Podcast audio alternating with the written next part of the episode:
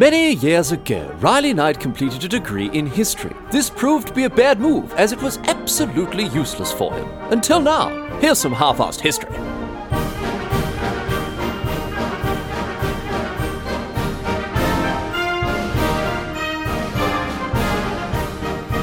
What's going on, mate? Great to have you along for some more half-assed history. This week on the agenda, going to continue our chat about the mutiny on the Bounty. This is part two of a two-part episode here to do with uh, the mutiny on the Bounty. We'll recap very quickly what we talked about last week, but again, if you didn't listen to last week's episode, I very highly recommend you get across that one before you, uh, you know, understand it. Because oh, mate, all the all the great jokes and the established fiction and the you know the running gags and stuff, you're going to be missing out on just so so much just pure pure gold material here. Anyway, the Bounty was set. Uh, it set sail from uh, Britain all the way over to Tahiti to pick up a bunch of breadfruit plants that it was going to take over to the Caribbean there to, uh, to to plant over there, under the command of William Bligh. Now he had a couple of issues as captain, ran into a few problems with some of his crew, and ultimately this resulted in uh, one of the one of the people on the on the Bounty, a bloke named uh, Fletcher Christian, seizing control of the ship in April 1789 and dumping Bligh and uh, and 18 other uh, loyalists, I guess you call them, people who were staying uh, staying loyal to Bligh, uh, in a little boat called a launch off the side there of the of the ship with a very very small amount of provisions, uh, five days worth of rations to be precise, a sextant and a pocket watch for navigation, and four cutlasses to defend themselves. And that is that. He went off on his merry way uh, with, uh, you know, in control of uh, the Bounty, the ship that he just captured. And that's where we're going to pick the story up here. We'll uh, we'll catch we'll catch up with Bligh a little bit later on. We're going to continue the story by talking about exactly what Christian uh, Fletcher Christian. I was going to I was going to always going to make that mistake at some point. I'm surprised it didn't take me this long. I mean, what kind of a name is Fletcher Christian? Obviously, your name should be Christian Fletcher. So I don't know what his parents thinking. Anyway, beside the point. Old mate Christian we're going to pick up the story with him and, and figure out exactly what he did after he uh, seized control of the ship and uh, and where he went after this. So after he's taken control of the bounty here, after he's booted Bligh and all of the loyalist mates off there, he uh, he made a couple of changes to the way that the ship's business was run. The first thing he did, pretty hilariously, was chuck out every last breadfruit plant that had been uh, collected in Tahiti, every single last one, all thousand of them, chuck straight overboard. He obviously wanted the captain's cabin for himself. He then also divided all, all of the loyalists' possessions and all the gear amongst the mutineers. And when I say mutineers here, I'm talking about all of the actual literal mutineers who supported Christian and uh, also the, the, the people who wanted to go with Bligh but couldn't and the people who weren't fussed one way or the other. Because you'll remember, not everyone was uh, was red hot on the on the mutiny there. Some of them, some of them, all gang, gangbusters loved it. They were, they were big, big fans of it.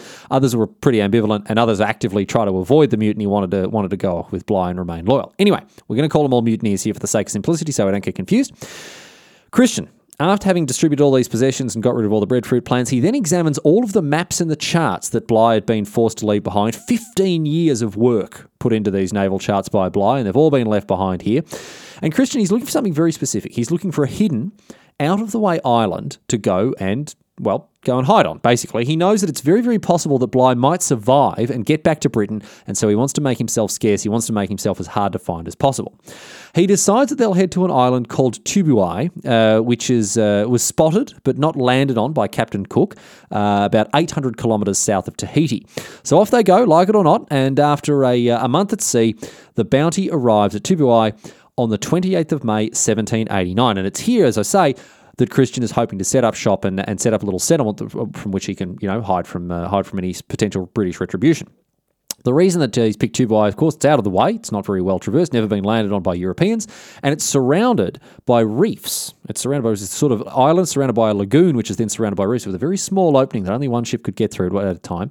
And so Christian reckons it'd be per- the perfect place to hide out and, if need be, defend themselves if the British ever come looking for them. The problem is, however, the island is already inhabited, and the locals are not huge fans of these bloody European immigrants and their big this you know this big ship they're bringing with them. So they come out in the war canoes. They're ready for a fight, and twelve of them are actually killed when Christian turns the bounty's guns on them. Very unfortunate result for the for the for the natives there for the locals. Now Christian, after having done this, he lands with a bunch of other mutineers. He scouts out the island with an armed search party, and he decides it is the perfect spot to set up shop.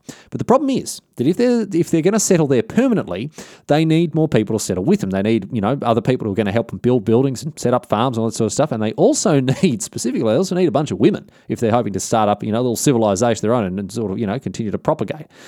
So the mutineers they come up with this little plan here as to how they're going to get the people they need. And I'll tell you this it is a bloody devious one.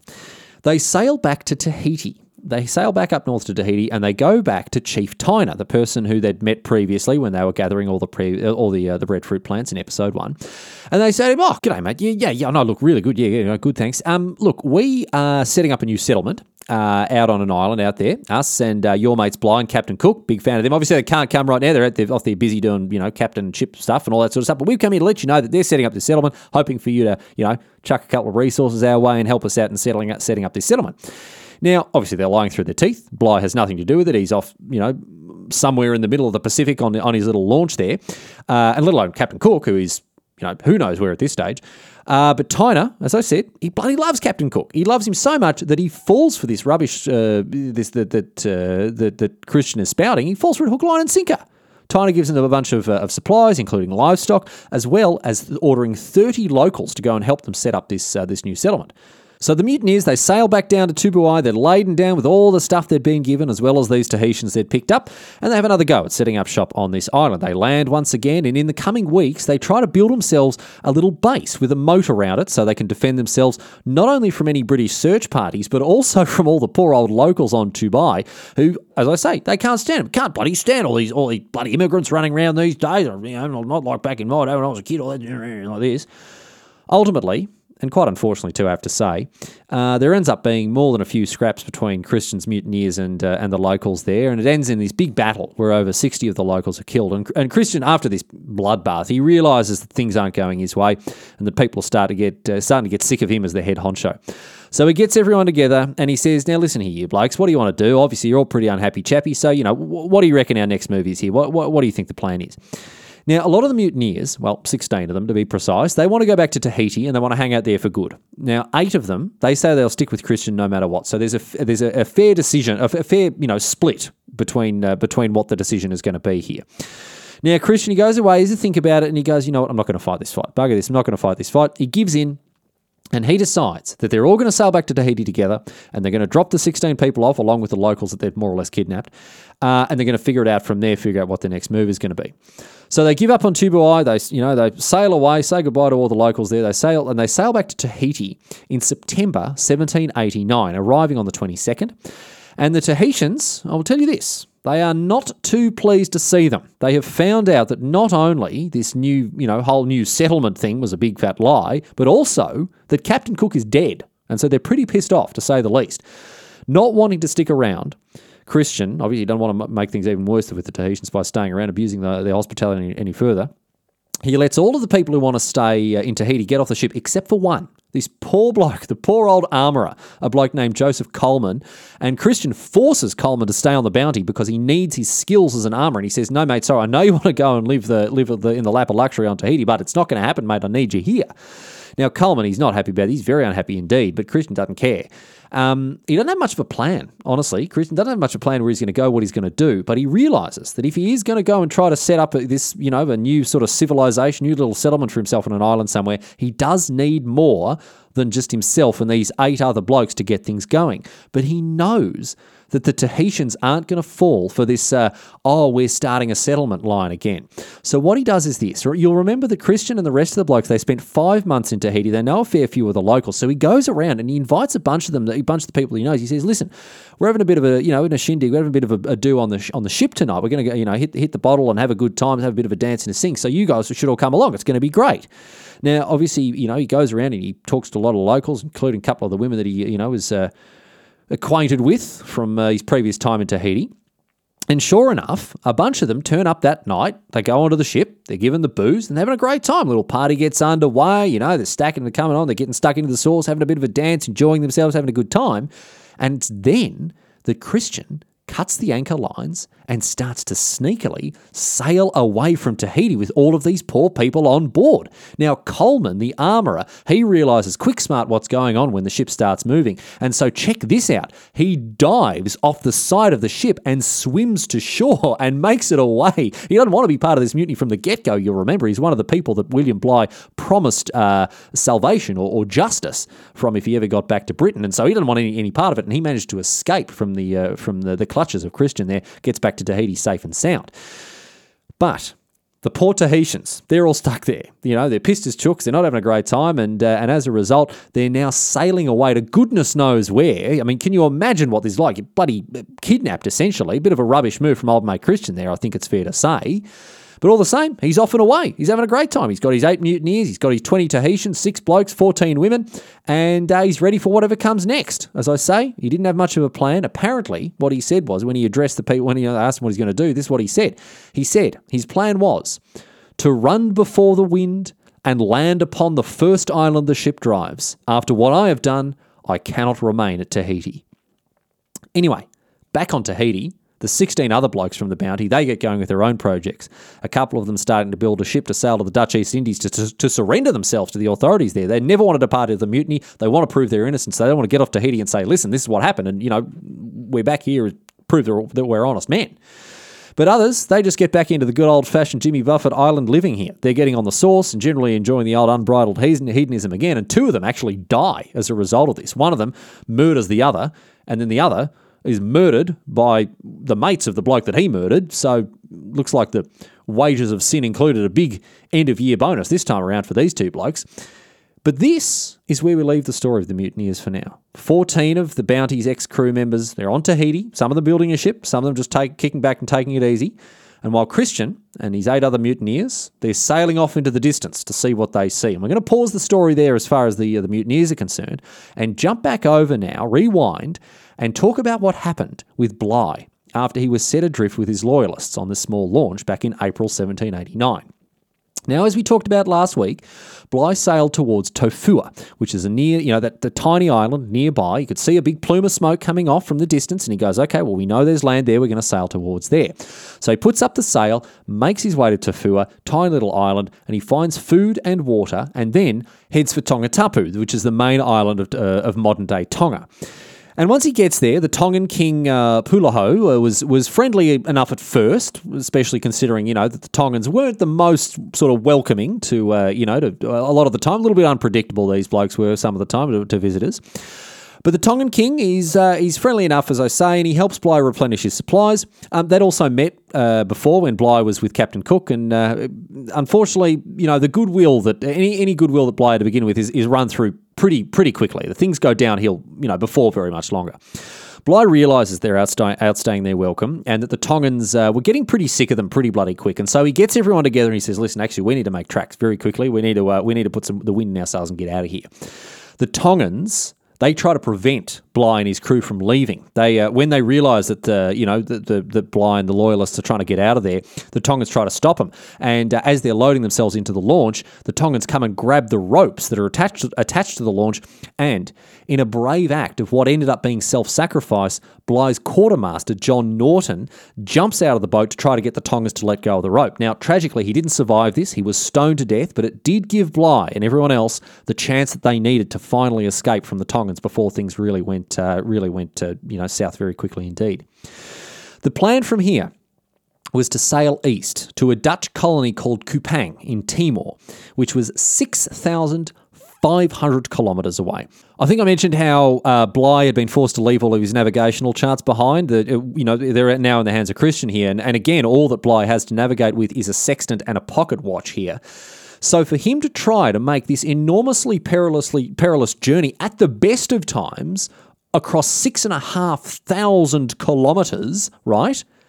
I mean, for all his faults, Bligh was a hell of a seaman, and he was definitely, uh, you know, getting on the front foot and trying to get get get the job done here against insurmountable odds with you know the most basic navigational equipment you can imagine. Here, this bloke is going to try to attempt a journey of a lifetime. Anyway, Bligh and the crew they divide up the provisions they've got and they work out that the daily ration for the people that are remaining is going to be, get this, about 30 grams of bread and 140 mils of water a day. A truly tiny amount of both food and water is supposed to last all of these people until they get to this Dutch colony. And it is, I mean, you can imagine how they must have been feeling as they set off. You, you can, what are the odds of these people actually making it? Unbelievable. On top of this, The weather was horrific. Storms, great big bloody waves, but Bligh, he is working tirelessly to keep everyone safe and to keep the journey going. Apparently, he's learnt from his mistakes and he's actually trying to keep people's spirits up with stories and songs. He's telling them tales from when he, you know, all his adventures with Captain Cook and every, all, you know, all the stuff like that. And uh, generally, he seemed to be a little bit more chilled out for, you know, for the for the most part at least. Uh, so that was something at least. Now, they sailed through the Fijian Islands, but they didn't stop there because the uh, locals had a, uh, bit of a reputation for cannibalism. And instead, they just doggedly kept sailing west. Now, a full month after the mutiny, on the 28th of May, the launch arrived at the northeastern coast of modern day Australia. Bloody Australia, mate. Best country on earth and Bligh steers the Loyalists through to a little island that he named Restoration Island. Now, there, the crew, they got off the boat, they gorged themselves on berries and oysters and everything else they could find. Bloody brilliant. They you know, got nice full bellies again. But it's here that tension and strife is beginning to emerge between all of the loyalists here, and it's getting worse and worse as there was very, very little in the way of food and drink once they set off again. And, and being on Restoration Island with an abundance of these things was a reminder of how hard pressed they were to actually try to make it to Kupang in Timor in, uh, you know, in, in a timely fashion. Now you can imagine who uh, who copped the brunt of it here. Last week we talked about poor old Purcell, the carpenter, and how Bligh seems to have had a real chip in his shoulders, uh, shoulder about him. I, I, you know, I don't know, I don't know what Purcell did in this uh, situation, but he did get in, per, in, in in Bligh's crosshairs once again, and it was actually enough for Bligh to grab a cutlass and threaten him with it, which is pretty bloody full on. So you know, the atmosphere obviously not particularly pleasant at this point, but they get through it and they crack on. They head north to Cape York, the northernmost point of, uh, of the Australian mainland there. And Bligh navigates through this series of reefs and sandbanks and shoals, doing a masterful job of it too. I mean, say what you want about him as a bloke, but uh, when he was in charge of a ship, he definitely knew what he was doing. The problem was, however, their supplies are now running so perilously, so devastatingly low, and they've spent such a long time in this tiny boat subsisting on minimum rations. I mean, all these people, they're half dead. They're half dead already, and they're, you know, they're still miles and miles away from Kupang, and, they're, they're, any hope they have is, is, is swiftly fading. And so, as the ship, you know, as the, this little boat drags on and on further, further east towards their final destination, people are half dead. They're exhausted. They're exposed. They're, they're having a terrible time with exposure, and whatever else. But Captain Bligh, he keeps his snoot above water. He keeps his chin up, and amazingly, incredibly, the small launch arrives in the port of Kupang, this Dutch colony, on the 14th of June, 1789. All of the people make it alive, but despite the miraculous journey and despite all of the, you know, all the loyalist crew surviving the trip, the story isn't completely a happy one because after landing, five of those who made it to Timor, they end up dying. Well, I mean, obviously all of them end up dying eventually, obviously, but you know, five of them never made it back to Britain alive. Is my point. Five of them died there. Obviously, they all die eventually. I mean, not, you know, they, they didn't discover the, the, the, fountain of youth here at this point, but you, know, you, you understand what I'm saying. Bligh, he doesn't waste a second. He gets back to Timor. He sends off he sends off letters back to Britain to let people know what's going on, and the, as soon as he can, as swiftly as he can, he uh, he is intent upon having Christian and the rest of the mutineers suffer the terrible retribution of the Royal Navy. And so he gets himself booked, uh, as, as, secures himself passage back to Britain as fast as humanly possible. He sails back, as I say, as quick as he can, arrives back in Britain on the 14th of March, 1790, uh, almost a year after the mutiny itself. So he's been through hell and high water to get back to Britain and, and bring these mutineers to account. But what happens when he arrives? He gets court martialed. He gets court martialed himself as they investigate what happened to the bounty. But of course, Bligh is cleared. He's acquitted, he gets cleared of responsibility, and not only that, he also is hailed as this great hero. He's come home, he, against all the odds, he's come home, done the right thing, he's, he tried to, you know, to, to seek justice for these people who wronged him, and he gets a bloody promotion. And that is not all. Check this out. I mean, all that's sort of fair enough, and you can see that Bligh, you know, he's gone through a lot, but this is just laughable. This is ridiculous. As part of the court martial, Bligh brings some charges of his own against one of the crew members, and you'll never guess who it is. Poor old Purcell the carpenter, who still can't catch a break with Bligh, right? But luckily, you know, the court martial has a modicum of sense here, and, and not too much comes. But Purcell gets a slap on the wrist. He gets a bit of a reprimand. But but I mean, still, Bligh has zero chill with this poor bloke Purcell. I mean, come on, what's going on there? Anyway, in the aftermath of this court martial, the British government decide that the mutineers obviously can't left to be, you know, get away with this outrage, and so they send off a ship to the uh, the Pacific in uh, in November 1790 to try to track them down.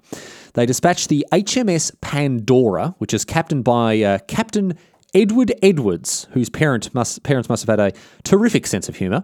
Um, and uh, Edward Edwards is ordered to uh, sail to Tahiti and track down Christian and the rest of the mutineers. Now, Edwards, he dutifully makes his way uh, on the Pandora down to Tahiti, and he arrives on the 23rd of March in 1791, about a year and a half after Christian had dropped off those 16 blokes. And, believe it or not, all of them are still there. Well, 14 of them are still there, minus the two that got killed, obviously. And all of them are rounded up and captured very swiftly indeed. Now, some of them, they give themselves up immediately. One of them, in fact, uh, Heywood, who was uh, one of the, uh, the warrant officers, when he sees the uh, the Pandora coming into port in Tahiti, he gets into a canoe and and and and you know sails out to the ship itself to give himself up and say, "I didn't have anything to do with the mutiny. I'm here." And this is like you know in your primary school and you have a fight with another kid, and it's whoever makes it to the teacher first generally gets away with it, right? That's what Heywood's trying to do. He's trying to get out there and get getting good with Edward. And say, "Listen, mate, I don't have anything to do with it. I'm here. I'm giving myself up." But no favour, no, you know, absolutely no favours are given to any of the mutineers, any of the people who went off with uh, uh, with Christian there, regardless of whether they were on side with him or not. Edwards locks them all up. Uh, doesn't there's no special treatment for any of them, regardless of anything there like that. Um, and uh, even though a bunch of them are protesting their innocence, right? They're all you know, what I'm saying they never wanted a mutiny, nothing like that. He doesn't give a toss. Edward doesn't give a toss. He whacks them all into this big, specially built cage, this big prison on the Pandora, which had been very uh, cleverly nicknamed Pandora's Box, which I quite like. Um, Edwards then spent some time in Tahiti investigating where Christian may have gone. No one has any idea. Obviously, Christian himself didn't have much of an idea, and he didn't he didn't tell anyone if he did. And so uh, Edwards ultimately has a fruitless search on Tahiti, and so he decides to start checking in on the islands nearby.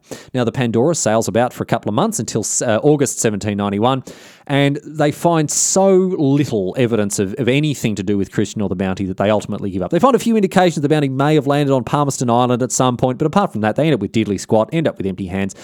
And so, having finally had enough, Edwards he turns the Pandora around and he starts to sail back to Britain. But his adventures haven't quite finished there. On the way, on the 29th of August in 1791, the Pandora strikes a reef just off the coast of Australia, the Great Barrier Reef, and it starts to sink. And all of our prisoner mates are in a cage. Now, most of the Pandora's crew, unfortunately, they ignore them. They're, you know, seeing their own safety there. But some of the prisoners are let out to try to man the pumps and, and prevent the Pandora from sinking, but it's no good. Now, Edwards gives the orders for the prisoners to have their shackles cast off and, uh, and, and, you know, so they can uh, attempt to escape as well. But the armourer doesn't manage to, uh, to free everyone. And unfortunately, only 10 of the 14 prisoners actually make it off the ship alive. The other four, are, uh, they, they, they perish. They are sent to the, the briny deeps down there in Davy Jones' locker. And uh, very unfortunately, uh, the uh, you know out of the, the, the entire crew of all the people on the Pandora, 31 of the other crew members uh, also perish. So it's quite it's quite a disaster. Um, as for the the Pandora itself, the wreckage is still there. You can uh, I mean I don't know. I was going to say you can still visit it. You probably can't do that. You probably honestly can't go and do that. It's 30 meters below water, and it's you know it's a heavily protected archaeological site there. As, uh, as people still today researching what what was going on. It's one of the best. it's probably the most well well preserved uh, shipwreck in the southern hemisphere. And, and as a result, obviously, you know, there's a, a bunch of protections. So I was going to say, you can go visit. You probably can't, but still, point is, it's there. But here's the most amazing part of this whole uh, of this whole thing with uh, with the Pandora and with Edwards. Edwards is forced to make a journey with all of the people who you know uh, were, were managed to survive the shipwreck. He's he's forced to make a journey to Kupang in Timor, which you'll remember is where Bligh sailed on his little launch with everyone there.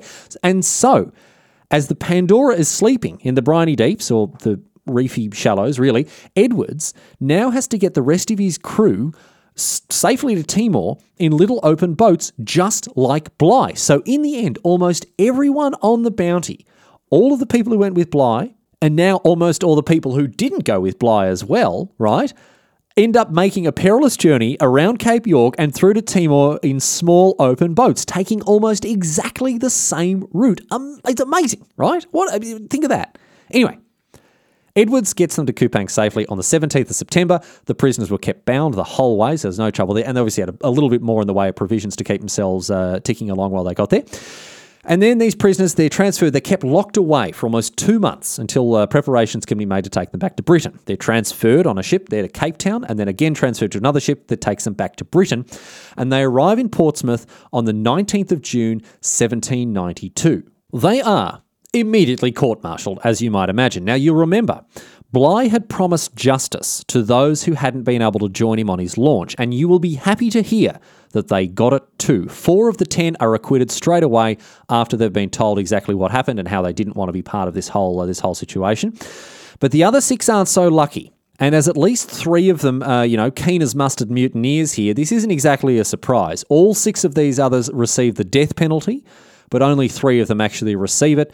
Three end up being uh, pardoned after convincing the authorities that they weren't willing mutineers. However, the other three, they are hanged from a yardarm at a, on, on a ship there, and that is the end of their story.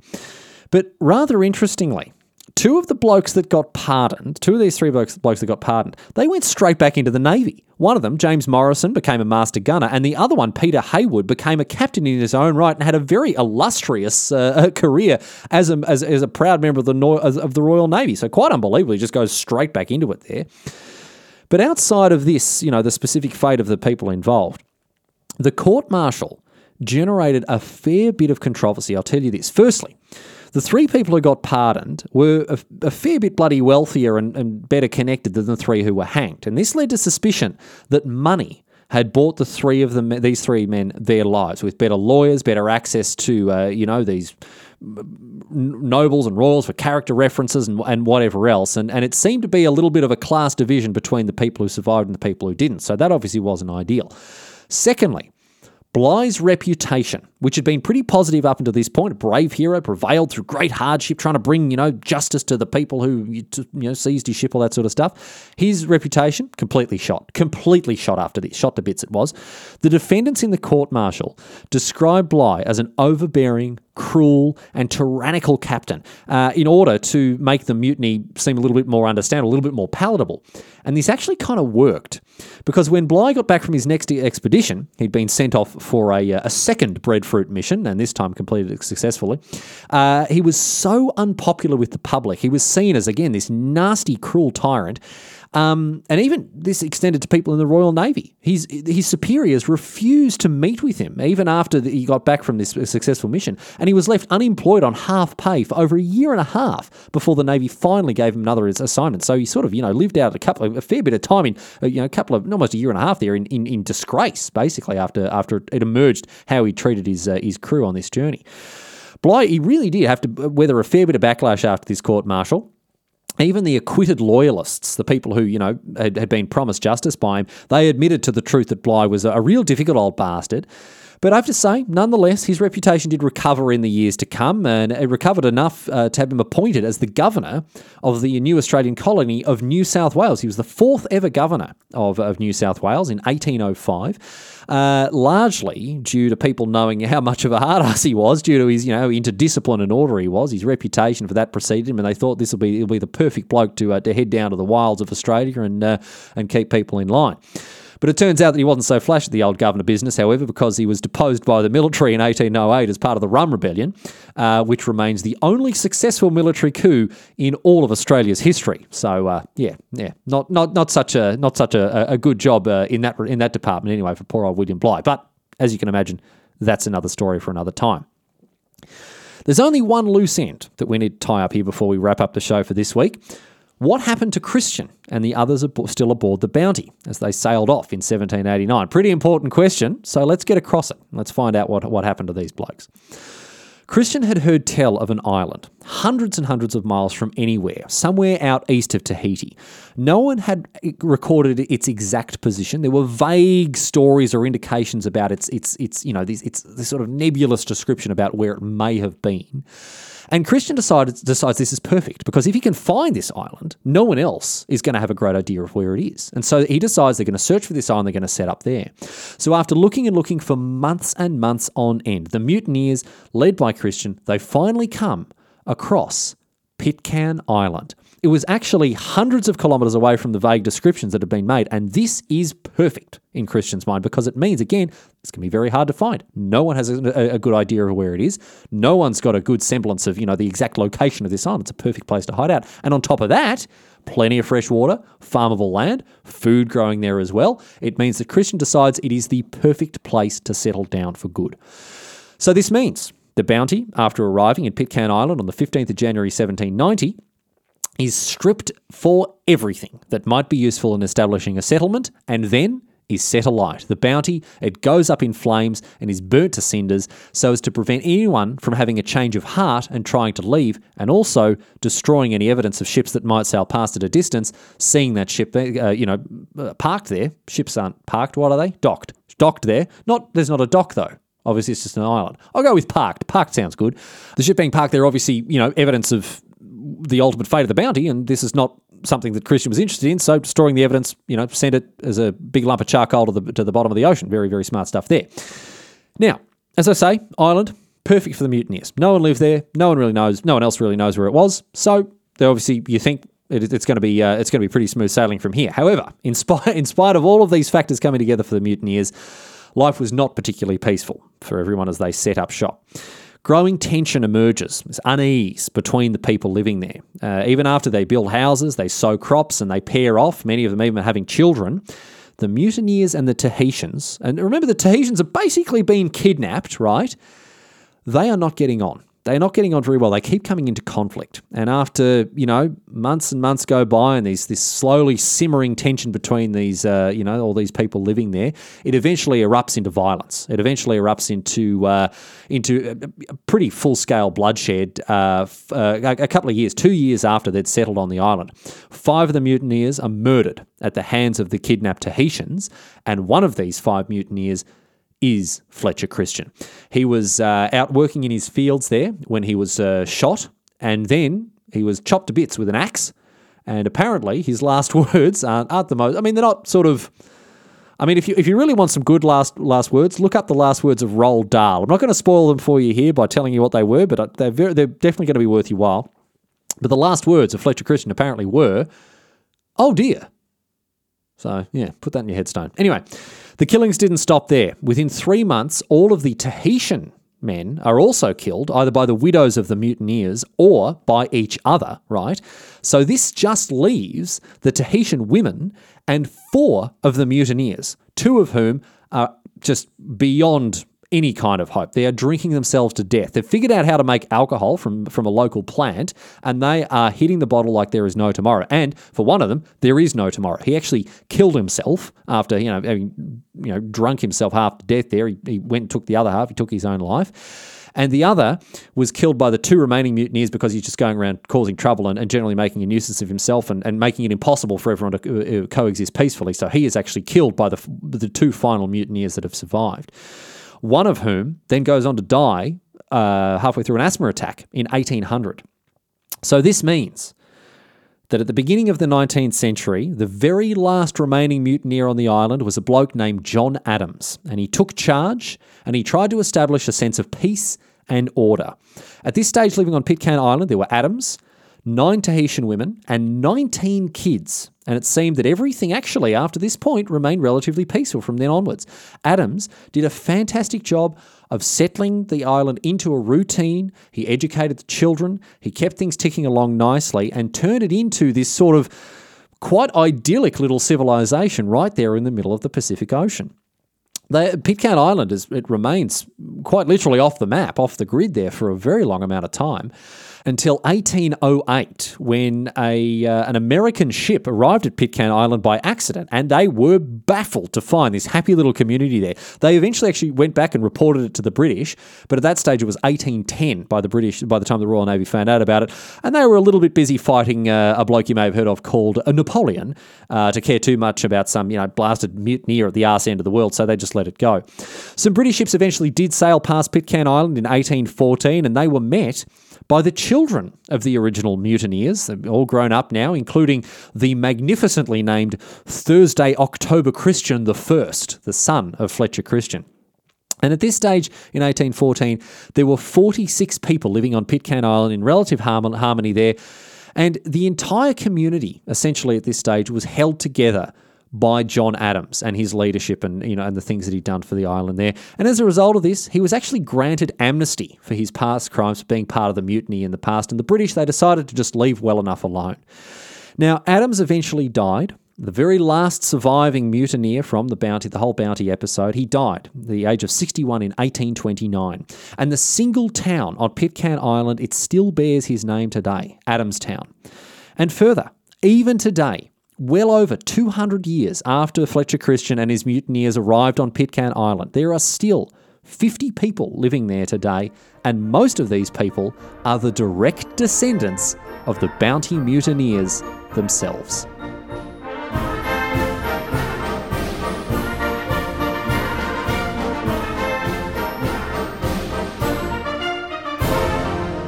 But that's it. That's all she wrote today, sports fans. That is the story of the mutiny on the Bounty in its entirety. I do hope you enjoyed it. It's a cracker of a story, I reckon. I hope you got something out of it there like that. And it's just fascinating to learn that the Pitcairn Islands still inhabited by the descendants of the of, of the mutineers even today. The, the the surnames of all the people on the there's still Christians and McCoys and Youngs and Adams there, still uh, uh, as I say, direct descendants of the people who landed there all the way back in uh, in in 1790. There. Anyway, anyway. That is that for this week. Of course, back next week with more half-ass history. Until then, jump on our website, halfasshistory.net. You'll uh, you'll find all the episode, previous episodes there, and uh, you can get in touch with the show as well. Get in touch with me uh, with the contact form there. Um, and I'm happy to get in touch, in touch, with you. If you want me to send you a sticker or a couple of stickers, actually, free of charge, just send me through your address. Email me through your address. I'll send that to you through to you. And of course, any ideas for episodes always welcome. Here, I can't guarantee they're going to turn into episodes. I do have to sort of see if they're, you know, going to going to be I don't know, workable into the into the format we have here. But I definitely, I'll definitely give my best shot and, and, and see what I can do. As usual, of course, uh, I would very much appreciate if you could uh, if you could spread the message and, and let people know about about this podcast and uh, you know try to get a, try to get the numbers up there. Got you know rookie numbers. I need got, got to lift those numbers. Got to get those numbers up. So any any help in that regard is certainly appreciated. And um, that's about that. I'm going to close the show out, of course, every the way we do every week with a question posed on Reddit. This time, another science question. Been doing a lot of research into uh, into botany, into plants. Of course, we had a plant based question last time, and uh, once again, we're getting uh, we're diving down into the world of botany, and, and specifically with breadfruit this time around. Question posed by Reddit scientist Crazy Otto 87, who wants to know: After they make breadfruit by baking it in ovens, how do they attach it to the trees?